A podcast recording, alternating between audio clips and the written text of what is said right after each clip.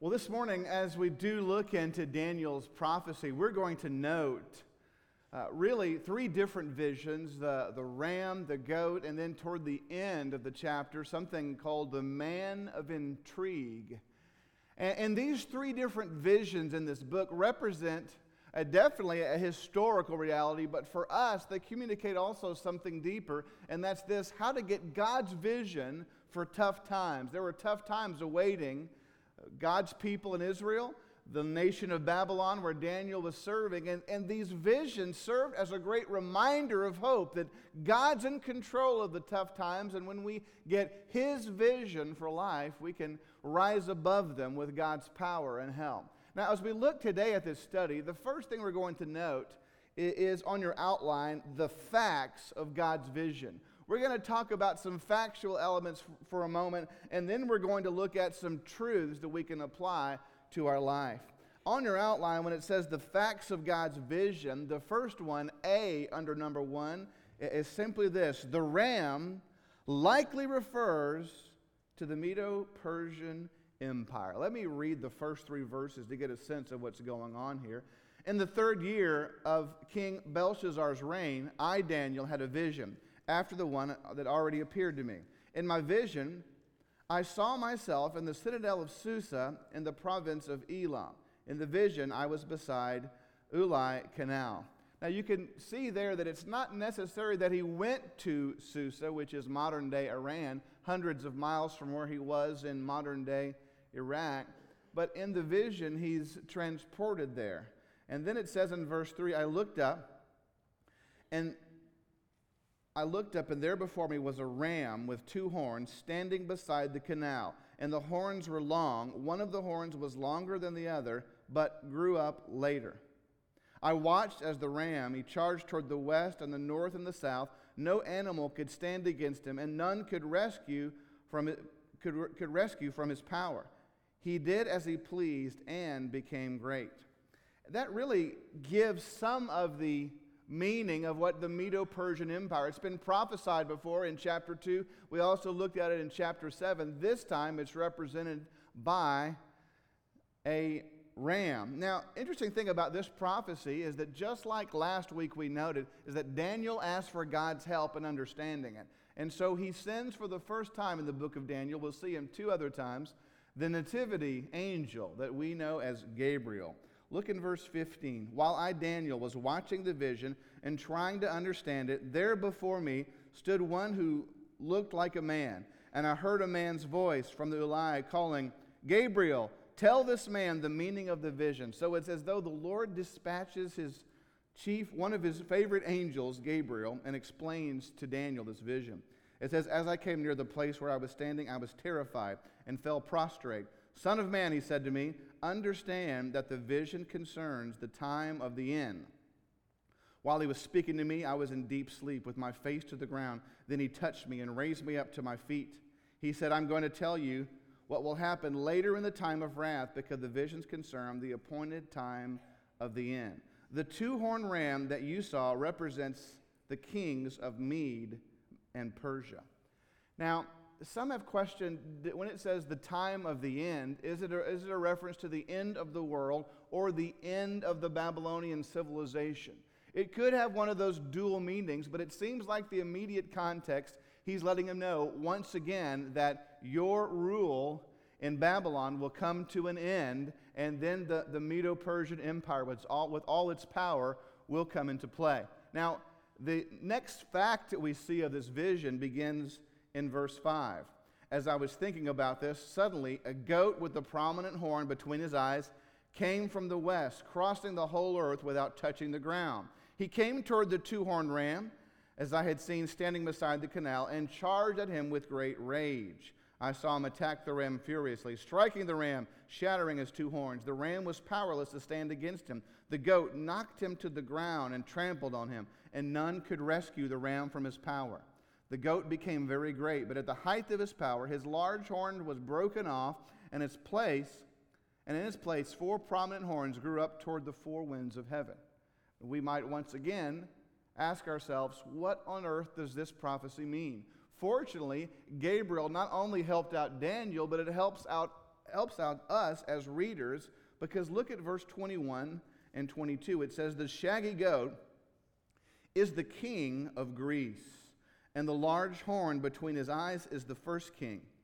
The four horns that replaced the one was broken off represent four kingdoms that will emerge from his nation, but will not have the same power." That's a fascinating look. Basically, it describes what happens 200 years after this prophecy, specifically and precisely to the nation of Greece. That's B under number one. The goat likely refers to Greece. And it is an extremely powerful picture of what happens. Now, the horn that comes out is a reference to Alexander the Great, and his kingdom was divided into four different kingdoms.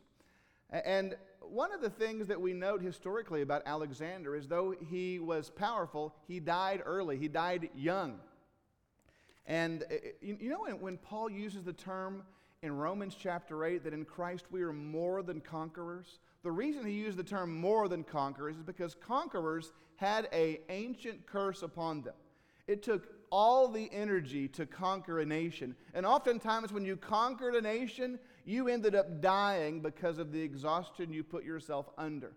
And it's almost the same way in our own spiritual life. Sometimes in our own strength, we try to beat something, and we almost kill ourselves trying to break a bad habit, so to speak, in our own flesh. But in Christ, we're more than conquerors. We don't just exhaust ourselves trying to beat it ourselves, but Christ is living his life through us so that we can say no to sin and keep living, because conquerors often hurt themselves, as we see in Alexander. Well, there's another vision we have beginning in verse 9, and it says this: "Out of one of them came another horn, which started small, but grew in power to the south, to the east, and toward the beautiful land," which is a reference to Palestine. "It grew until it reached the host of heaven, and it threw some of its starry hosts down to the earth and trampled on them. It set itself up to be as the great prince of the host. It took away the daily sacrifice from him, and the place of his sanctuary was brought low." Now, in verses 9 through 11, it seems to be describing a historical character. And in verses 23 through 25, which we'll look at in more detail in a moment, there's this third vision, and it says this: "In the latter part of their reign, when rebels have become completely wicked, a stern-faced king, a master of intrigue," the word intrigue meaning that which captivates and draws, "will arise." So he's stern-faced, he's angry, and he's intriguing, he's captivating. People want to see him. "Who is this charismatic leader? He will become very strong, but not by his own power. He will cause astounding devastation and will succeed in whatever he does. He will destroy the mighty men and the holy people." Now, interesting thing there, unlike the first two visions, it doesn't spell out who it is. And so you're left with a question: does this relate to the end times, or does this relate to history? If you take it in context with the other two, it seems to relate to what is history for us, but what was future for Daniel. And so C, under number one, is that the stern man of intrigue likely refers to a historical type of Antichrist. If you look at, as the four kingdoms divided in Greece, one leader that had a particular hatred for God's chosen people, for the Jews, in the 2nd century BC by the name of Antiochus Epiphanes. Now, if you were to Google his name, Antiochus Epiphanes, if we could ever learn how to spell that name, you would read the great horrors that he committed against the Jews. And likely, it's a perfect reference to him that Daniel prophesied, because in 168 BC, he went into the holy temple of Jerusalem, and he took he didn't take a goat, he took a pig. And if you know about Jewish law, of course, an unclean animal is the pig. And he took a pig, and he sacrificed a pig on the offering, where you were to sacrifice a lamb in a foreshadowing of Christ. And he took an unclean animal and slit it and made an awful mess, and it horrified the people of God. And then he made the Jewish religion illegal, anyone that had a copy of the Torah or anyone that practiced Jewish festivals was killed. And it sent God's people running to the mountains or being murdered or taken. Women and children were taken as slaves. It was an awful time of devastation that we read historically. And so some feel that Daniel's talking about two different visions, Antiochus Epiphanes and maybe 9 through 11, and then the actual Antichrist that we talked about last week in 23 and 24. But it's likely a reference to Antiochus in both of them, showing him to be what the Antichrist is like. He was powerful, he was dangerous, he stamped out the worship of God. So those are the three facts of what the visions refer to. The point is for us, you didn't wake out of bed this morning going, I'd like some more data about God. I'd like some more information about God. All of us, as we seek to walk with Christ, we want to know how to live out our faith. So what truths can we have for our daily life to help us have God's vision for tough times? There's 5 of them I want to give you this morning. The first one, number 2, the truths of God's vision. First of all, A, is that our suffering is monitored by God. Now, we always know God's watching out for us. I mean, the other day, Susie and I were taking a walk, and there's a little pond in front of our house, a little bit down the hill, and we were walking around that hill and just talking. It was a bright, sunny day, and all of a sudden, I heard what I've heard several times since I've lived in Florida the last 7 years. Right up ahead before us, you hear this. It was as though a ton of bricks hit the water, but as you look up a little more, you could see a little fin coming out, a little tail coming out of the water, and it was swimming away from us. Well, Susan and I saw that it was a gator, and we quickly felt led of the Lord to turn around and go the other way. And as we're going around the other way, we had to return back because our hearts beat out of our chest, and we had to go back and get them. And as we watched that, gator sort of swim away from us, she let me know that was the last time we were going to hold hands around that lake. And you know, we walk away going, you know, God was watching out for us. And some of you who have been here all your life are going, well, it's no big deal, Pastor Cliff. Suck it up and tough it up. But the truth is, God does more than just watch out for us. The truth is, as we see from this prophecy today, is that God is actually monitoring our suffering. Now, what I mean by that is, look at what happens in verse 13. Then I heard a holy one speaking, and another holy one said to him, how long will it take for the vision to be fulfilled? The vision concerning the daily sacrifice, the rebellion that causes desolation, and the surrender of the sanctuary and the host that will be trampled underfoot. This is in the middle of the Antiochus Epiphanes reign. And God's people want to know, how long is this going on? Do we have to suffer under this kind of barbaric treatment forever? In verse 14, he said to me, it will take 2,300 evenings and mornings, then the sanctuary will be reconstructed. I mean, it was completely defiled, the sanctuary where they worshiped. And they were not allowed, it was closed down. They weren't allowed to worship in there anyway. And they asked the question, how long? Some of you have asked the Lord that question. How long must I stay in this physical condition? How long do I have to put up with the injustice of this world? How long will I have this conflict at home, this at work? How long will I stay in this awful hump I can't seem to overcome in my personal life and my finances? How long, O Lord? And isn't it interesting that God gave them a specific answer, 2,300 evenings. When you put that into the lunar calendar, it likely refers to a period of 6 years. Some of it date it differently and cut that time in half and say it relates to about 3 years. But either interpretation you take, if you go to 171 BC, which is when Antiochus Epiphanes deposed the high priest. 6 years later is when the Maccabean revolt, that is where the Festival of Lights or Hanukkah came from, when out in the countryside, Judas Maccabean led a revolt and of insurgents of people that were going to overcome and tackle Greece, and they were successful and repurified and consecrated the temple, and it took that long to get it together. So it was about 6 years. Now, what's the principle from us? Does it mean this? If we want to ask God how long He's going to come back with a date, many of you have asked that question to the Lord, and He's not given you an answer of length. In this case, He gave them a specific answer of length. But in our case, what we can know is that God is monitoring it.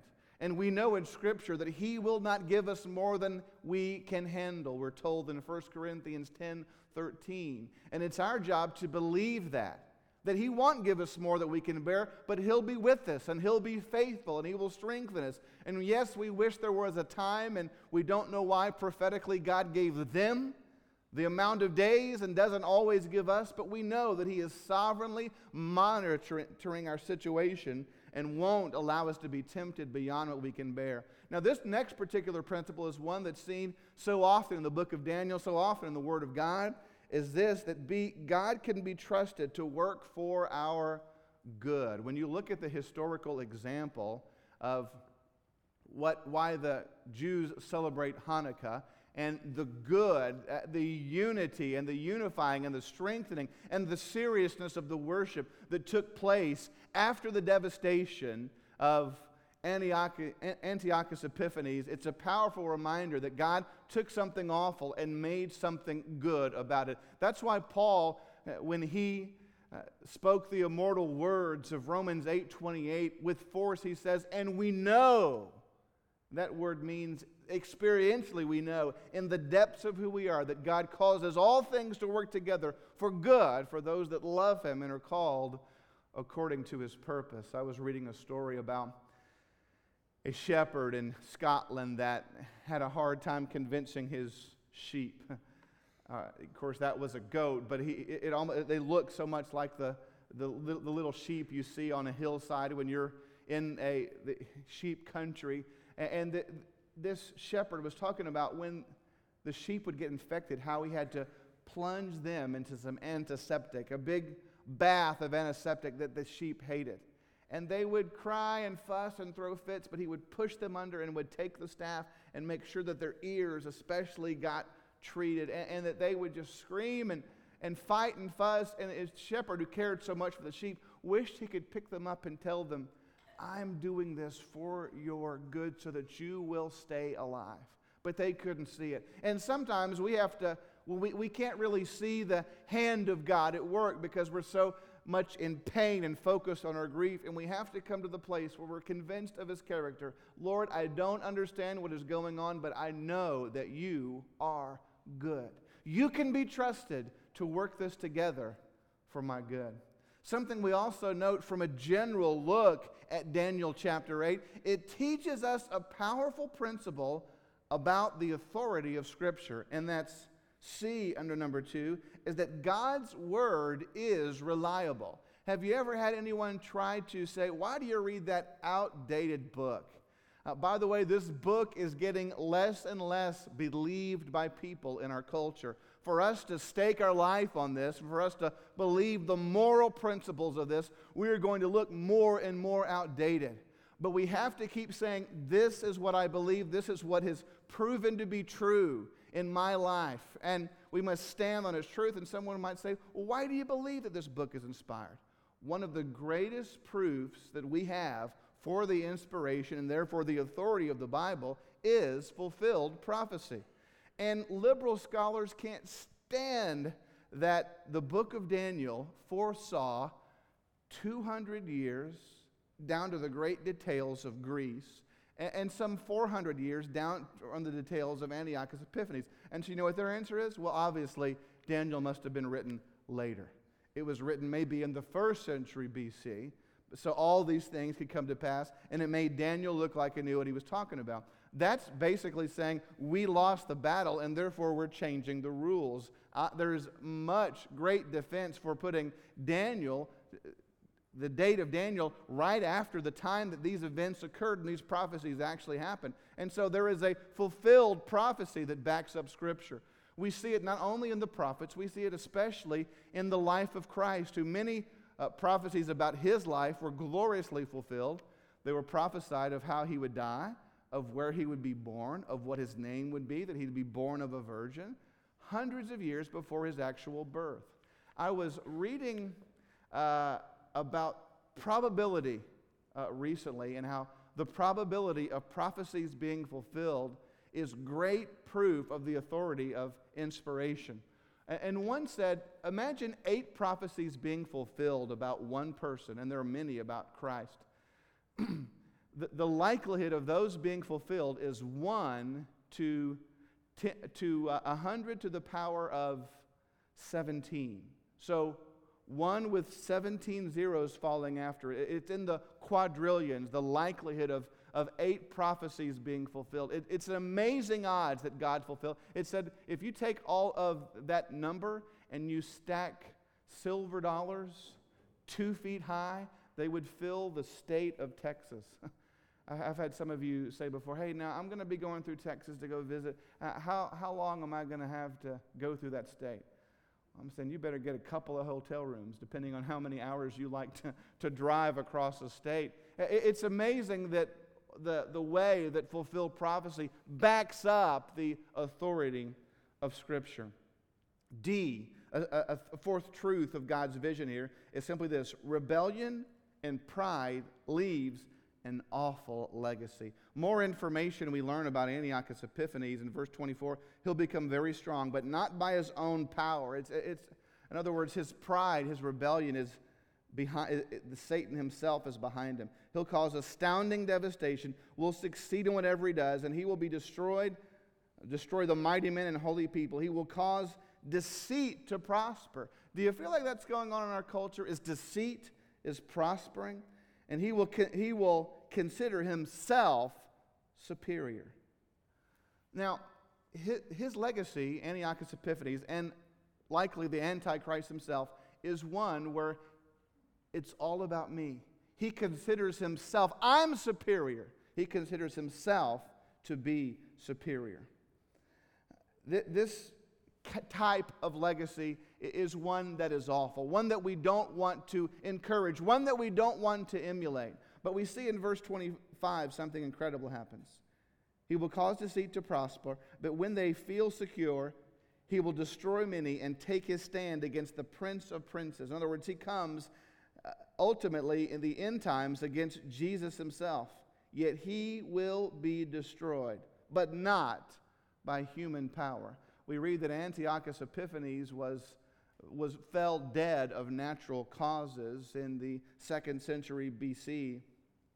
We also know that the Antichrist, whom this is the prototype for, will be defeated by Christ himself in the Battle of Armageddon. And we know that what this means for us is E under number 2, that God himself has our back, that we don't have to take vengeance out on other people, that God can be trusted to right our wrongs, that God can be trusted to provide for us, that like Christ, who in 1 Peter chapter 2, verse 23, knew that the one who judges justly could be trusted. And this morning, yes, there are some powerful facts from this prophecy that were fulfilled. There's also some practical truths that we can apply to our everyday life, that our suffering is monitored by God, that God can be trusted to work for our good, that God's word is true, and that pride and rebellion are an awful legacy, and that God himself has our back. As we consider this powerful passage from God's word,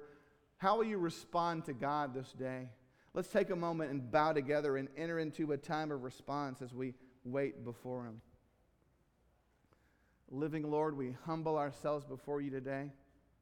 Lord, and we thank you that thousands of years ago you spoke a word that relates to our life and days here in Central Florida, and we ask that you would draw people to your truth, Lord. Lord, we're thankful for your word that says whoever calls upon the name of the Lord will be saved. Lord, there's some here today that are coming to terms with their rebellion against you, that they have not placed their faith in you, that they have gone their own way, and that you died for their sin and you rose again to give them victory. We like to pray that you would open up hearts and draw people to your truth today. Thank you, Father, We ask that you would make a name for yourself. In Jesus' name we pray. Amen.